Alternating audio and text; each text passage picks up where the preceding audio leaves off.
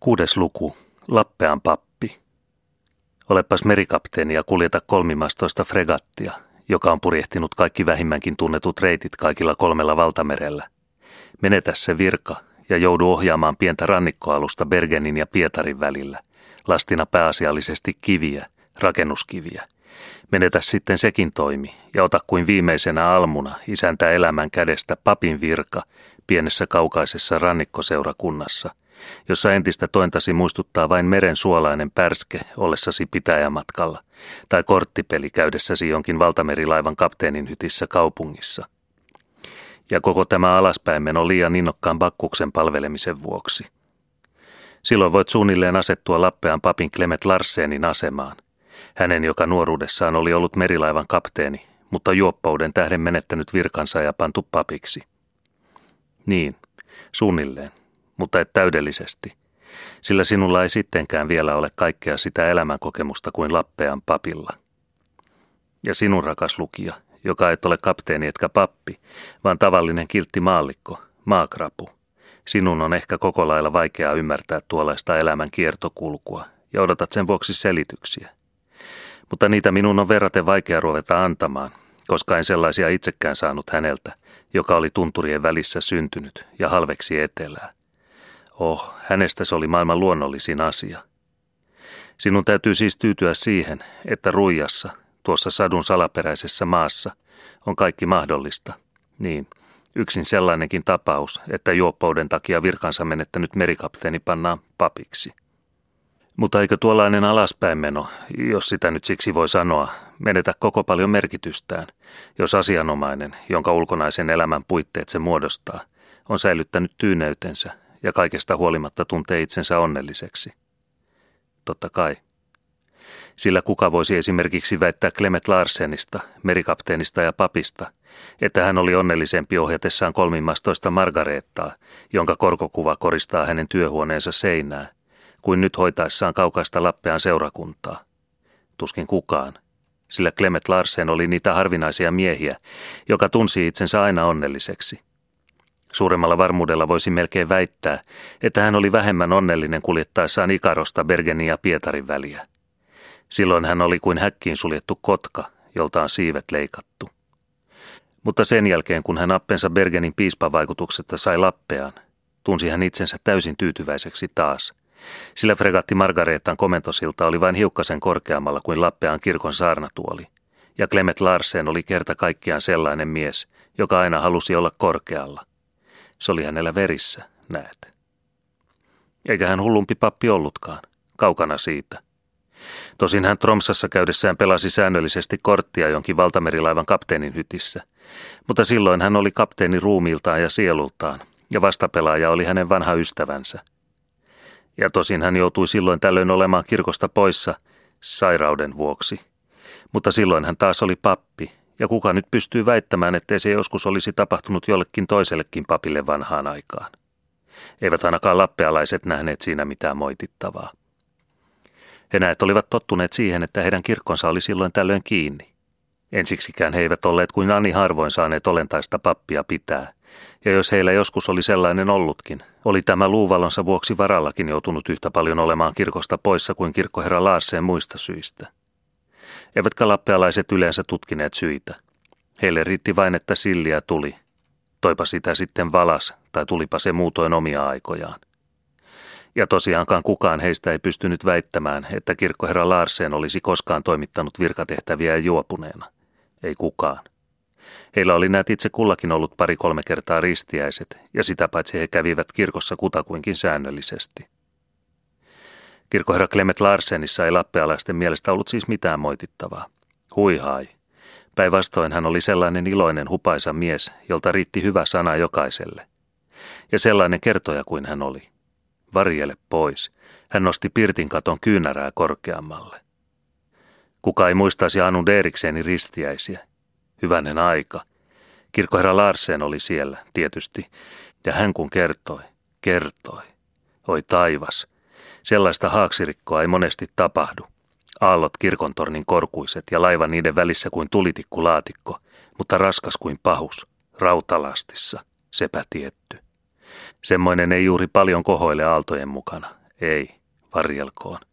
Se sukeltaa vesimassojen läpi raskaana kuin virtahepo, ja myrsky riehuu sen takilassa kuin pikkukoulun opettaja huonolukuisen tukassa. Kunnes sen voimat loppuvat, ja se hajoaa kuin pärekori. Huiskis vain. Siellä uiskentelevat miehet meressä kuin kärpäset, mikä minkin varassa, kunnes vaipuvat toinen toisensa jälkeen. Jäljellä on vain kapteeni.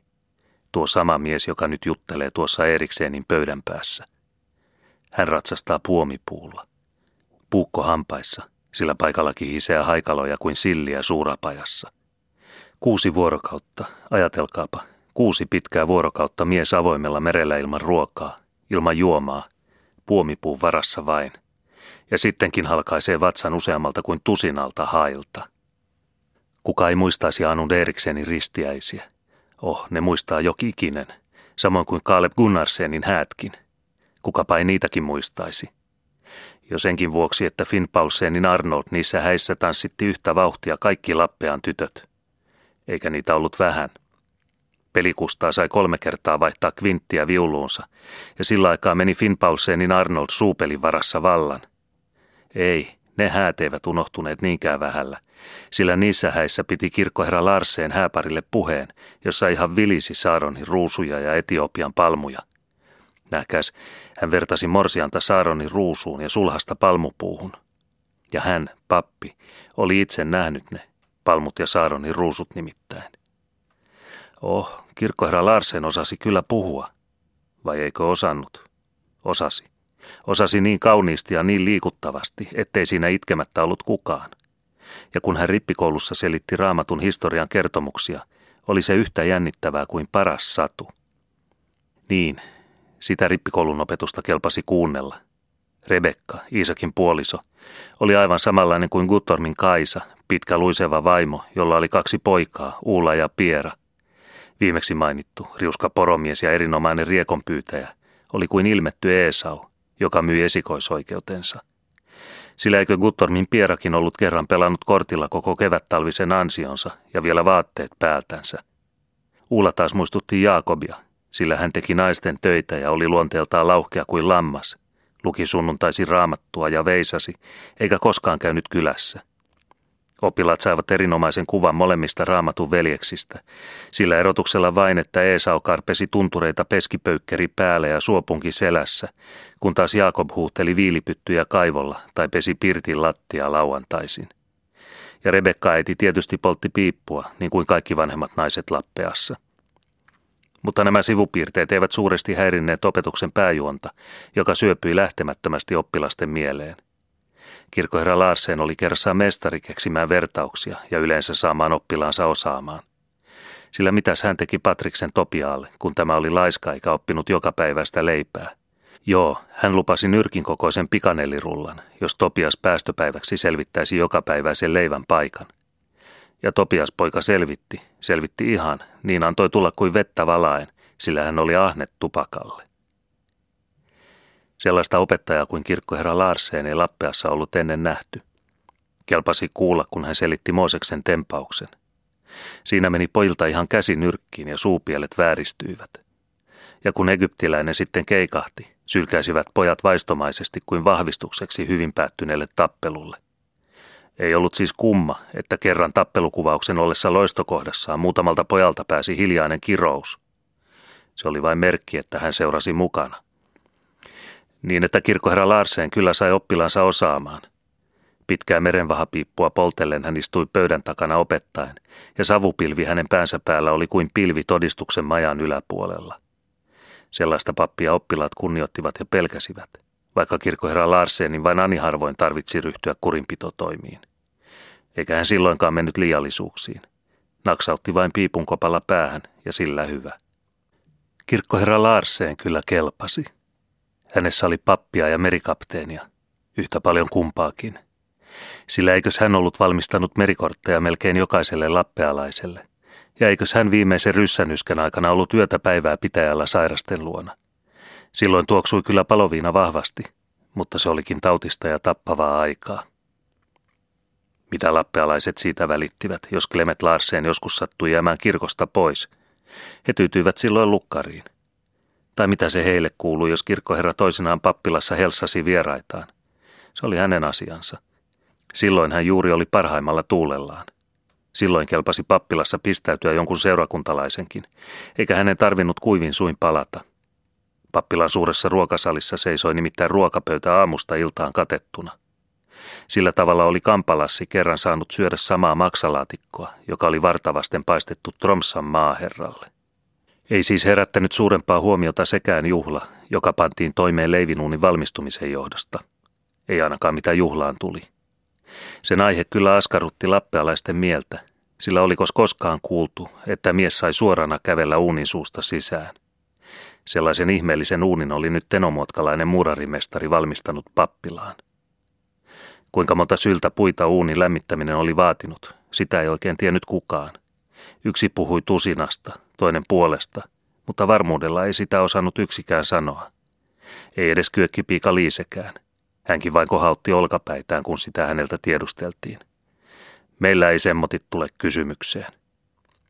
Eipä tietenkään. Kyllähän Anders Klem ja Klaas Patriksen sen tiesivät. He vain olivat muuten, sen kun vain kysyneet. Heille kyllä riitti, että saivat kestitä itseään pappilan keittiössä kymmenkunnan muun seurakuntalaisen kanssa, sillä aikaa kun kirkkoherra vieraineen juhli salissa. Ja kyllä siellä juhlittiinkin. Salin pöydällä seisoi valtainen posliinikulho parasta punssia piripintanaan. Ei muuta kuin ammenna siitä pappilarouvan hopeavartisella muistokauhalla korttelinkorkuisiin pikareihin. Ja uunin vieressä sivupöydällä komeili rivi mitä erilaatuisimpia pulloja, hienokaulaisesta viiniputelista lappealaiseen isovatsaiseen paloviinapotteliin saakka. Kirkkoherra Larsenilla oli edessään valtainen pokaali. Sen hän oli aikoinaan saanut Margareeta miehistöltä syntymäpäivälahjaksi.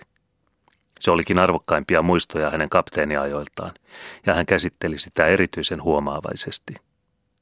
Vieraita oli puolen tusinaa, kaikki Lappean seurakunnan arvohenkilöt, nimismies, käräjäkirjuri, lukkari ja kansakoulun opettaja, puhumattakaan kunniavieraista, joina olivat Tromsan maaherra Rouvineen, professori Krusenholz ja Abraham Kellonsoittaja.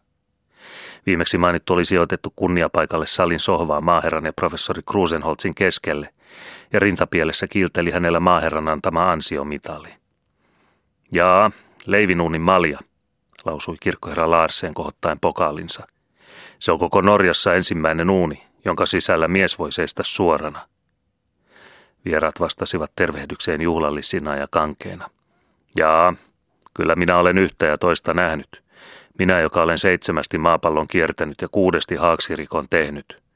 Mutta en totta tosiaan vielä sellaista uunia kuin tämä meidän uusi leivinuunimme, puheli kirkkoherra hyvän tuulisena. Niin, kyllähän siinä yhden päivän leivät paistuvat, lausui Abraham kellonsoittaja vaatimattomasti. Yhden päivän, kautta pohjoisnavan ja päivän tasaajan, vuoden leivät siinä paistaa, niin totta kuin olen vanha merikapteeni. Niinpä niin, sanoi maaherra. Sitä varten tilattiinkin tiilet Hoklannista. Se on erityinen suosionosoitus sinua kohtaa, Larsen. Niin olen sen käsittänytkin ja siitä kiitän. Minun elämäni on ollutkin yhtä pasaatissa purjehtimista siitä lähtien, kun ikaroksen jätin. Sano, kun minut pakotettiin jättämään, huomautti käräjäkirjuri, jota kansan kesken kutsuttiin pikkupapiksi. Hän oli viisi vuotta lukenut teologiaa Kristianiassa, mutta ei ollut koskaan saanut tutkintoa suoritetuksi. Lopulta hän oli sortunut Lappeaan käräjäkirjuriksi. Hän oli ryyppytuulella ollessaan tunnettu juonikoksi, joka ei väijännyt ketään. Jaa, jaa, oikea huomautus, nauroi Larsen. Mutta sinun täytyy tunnustaa, että minä olen viimeiset kymmenen vuotta purjehtinut aivan myötäistä. Joo, silloin kun olet purjehtinut. Mitä tarkoitat? Niin, silloin kun et ole maannut vesilastissa. Naurettiin joukolla. Pikkupappi oli tunnettu sattuvista vertauksistaan. Vesilastissa, todellakin. Sattuuhan sitä elämän tyynellä merellä jos mitä. Sellaistakin, että jää loppujakseen odottamaan tuulta, niin kuin sinä rakas veli. Käräjäkirjuri kirosi ja yritti vastata, kaikesta päättäen kiivaasti, mutta hänet keskeytti rouva Larsenin ilmestyminen ovelle. Hyvät herrat, illallinen on valmis. Hän kulki poikki salin vieraskamarin ovelle ja lausui saman siellä istuville naisille. Noustiin. Maaherra tarjosi kirkkoherran rouvalle käsivartensa, toisten rientäessä hakemaan naisia viereisestä huoneesta. Abraham kellonsoittajan pöytätoveriksi oli määrätty itse maaherratar. kirkkoherra Larsenille taas kansakoulun opettajan sirkeäsilmäinen pikku rouva. Kaikki olivat löytäneet parinsa, pikkupapin jäädessä yksin. Sitä ei ollut voitu auttaa. Kunnan kätilö, jota oli ajottu käräjäkirjurin pariksi, oli matkustanut alas, eikä pikkupappia ollut saatettu kutsumattakaan heittää. Nimismiehen vanhin tytär, pitkän huiskia Albertine, oli taas joutunut professori Krusenholzin pariksi. Tukholmalaista vierasta ei mitenkään sopinut jättää yksin. Niin niin, Jörgensen parkaan aivan yksin. Minä en ole voinut sitä auttaa. Tulkaa nyt tänne minun toiseen käsikoukkuuni. Sellaista se on, kun ei mennä naimisiin, eikä edes kihloihin. Kirkkoherran rouva otti pikkupapin huostaansa ja niin mentiin nauraen ruokasaliin. Illallinen kului rattoisasti. Kirkkoherra Larsen oli kerrassaan suuremmoinen. Hän innostui kertomaan matkoistaan vieraissa maissa. Hän kertoi etelästä, missä taivas on syvän sininen ja aurinko pahtavan kuuma. Hän kuvasi auringon nousun merellä, jolloin ei näy muuta kuin taivasta ja vettä. Sellaisena hetkenä ymmärtää ihminen luomisen aamun. Pikkuinen kansakoulun opettaja Rouva oli innostunut. Hän oli nähnyt auringonlaskun merellä. Hän oli kotoisin Svolveristä ja hänen kamarinsa ikkunansa oli näkynyt niin ihmeen kauniisti. Mutta myrsky, se oli sentään toista. Maaherratar oli myrskyn ihailija. Sen sai kyllä Tromsassakin nähdä. Oh, ei tarvinnut muuta kuin mennä satamaan, niin sai pian kokea, mihin kelpasivat kristiaanialaishatut. Varjelkoon, häneltä oli kerran myrsky vienyt viiden kolmatta kruunun kesähatun. Eikä se ollut hänellä kuin toista kertaa päässä. Siitä alkaen hän käytti miesten hattua, sillä hän ei halunnut laiminlyödä yhtään myrskyistä päivää istumalla sisällä, niin kuin Tromsan rouvat. Niin niin, oli myrskykin mahtava, mutta auringon nousu tunturijäätiköllä, äärettömän hiljaisen Lapin luonnon keskellä. Se oli sentään ensiluokkaista. Se oli kotimaista nähtävää, sitä ei tarvinnut ulkomailta hakea. Kansakoulun opettaja, joka oli kotimaisen teollisuuden kannattamisyhdistyksen jäsen, puolusti auringon nousua ruijassa. Kirkkoherra Larsen antoi kansakoulun opettajan puhua. Hänen puolestaan sai jokaisella olla omat mielipiteensä. Hän vain ei koskaan ostanut norjalaisia kalosseja, sillä ne olivat paljon huonompia kuin venäläisamerikkalaiset. Hän oli ennen, kapteeni aikoinaan, käynyt Treugolnikin tehtaassa Pietarissa ja saanut tehtaan toimeenpanevalta johtajalta lahjaksi kalossit, jotka olivat kestäneet puolenkymmentä vuotta. Kansakoulun opettaja Rouva katsoi ihailen kirkkoherra Larseniin. Hän oli sentään suuremmoinen mies tämä entinen merilaivan kapteeni. Puhuipa hän sitten mistä hyvänsä. Hänen otsallaan yttyivät taivas ja meri, ja hänen leukansa teki yhtä järkähtämättömän vaikutuksen kuin kansakoulun takana kohoavan kermikkätunturin laki. Hänen jeppensä puhui aina vain kotimaisesta. Toki nyt ulkomaillakin oli nähtävyytensä. Vai mitä herra Jörgensen arveli? Pikkupappi oli odottanutkin puheenvuoroa kärsimättömyyteen saakka, mutta ei ollut saanut. Kansakoulun opettaja Rouvan kysymys tuli siis aivan sopivaan aikaan. Mitäkö hän arveli? Oh, hän arveli, että kaikki mitä tähän saakka oli sanottu kuului vain jälkiruokaan. Auringon nousu, norjalaiset kalossit, strunt. Kuka niillä eli? Ei kukaan. Taistelu leivästä, se oli pääasia. Hän, Nimrod Jörgensen, tiesi sen omasta kokemuksesta, sillä hän oli viisi vuotta kamppailut Kristianiassa puutteen ja hebrean kieliopin kanssa. Ja silloin hänellä vielä oli ollut kalossit. Ah, niistä ei saanut panttilainakonttorissa edes yhden kunnollisen ryypyn hintaa. Kyllä hän tiesi. Auringon nousu, kalossit, strunt. Leipä, se oli toista. Ja viina. Varsinkin tämä Denishes Korn, tanskalainen kaura.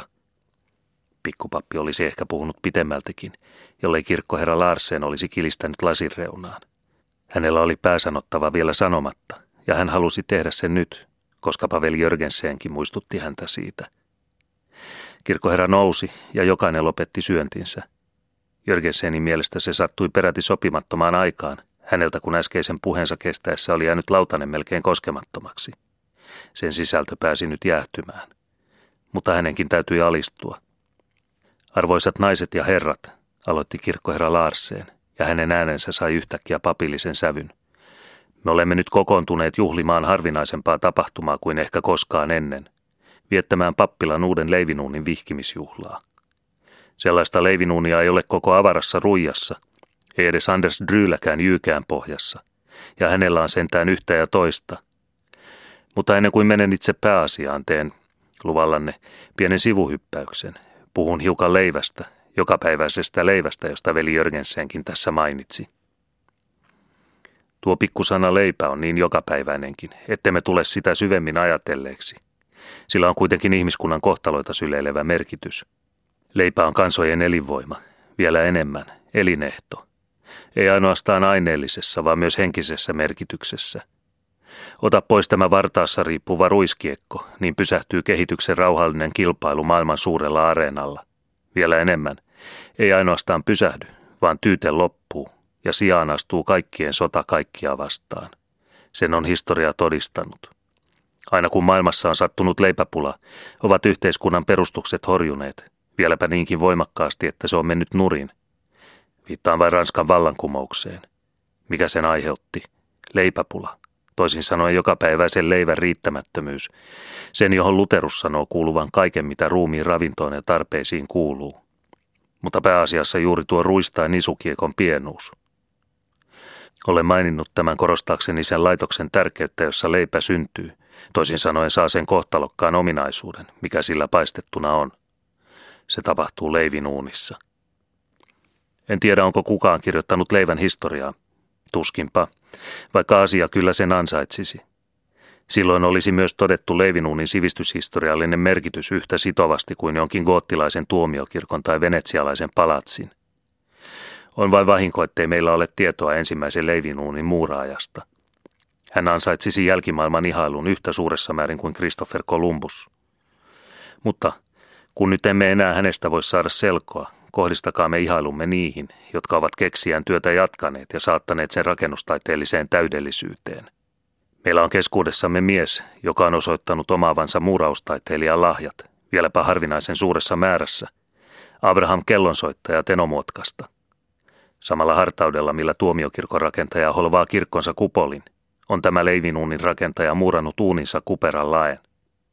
Hän on meille näyttänyt, että rakennustaiteeseen kuuluu leivinuuninkin rakennus. Sitä on tuskin kukaan meistä tullut ajatelleeksi tätä ennen.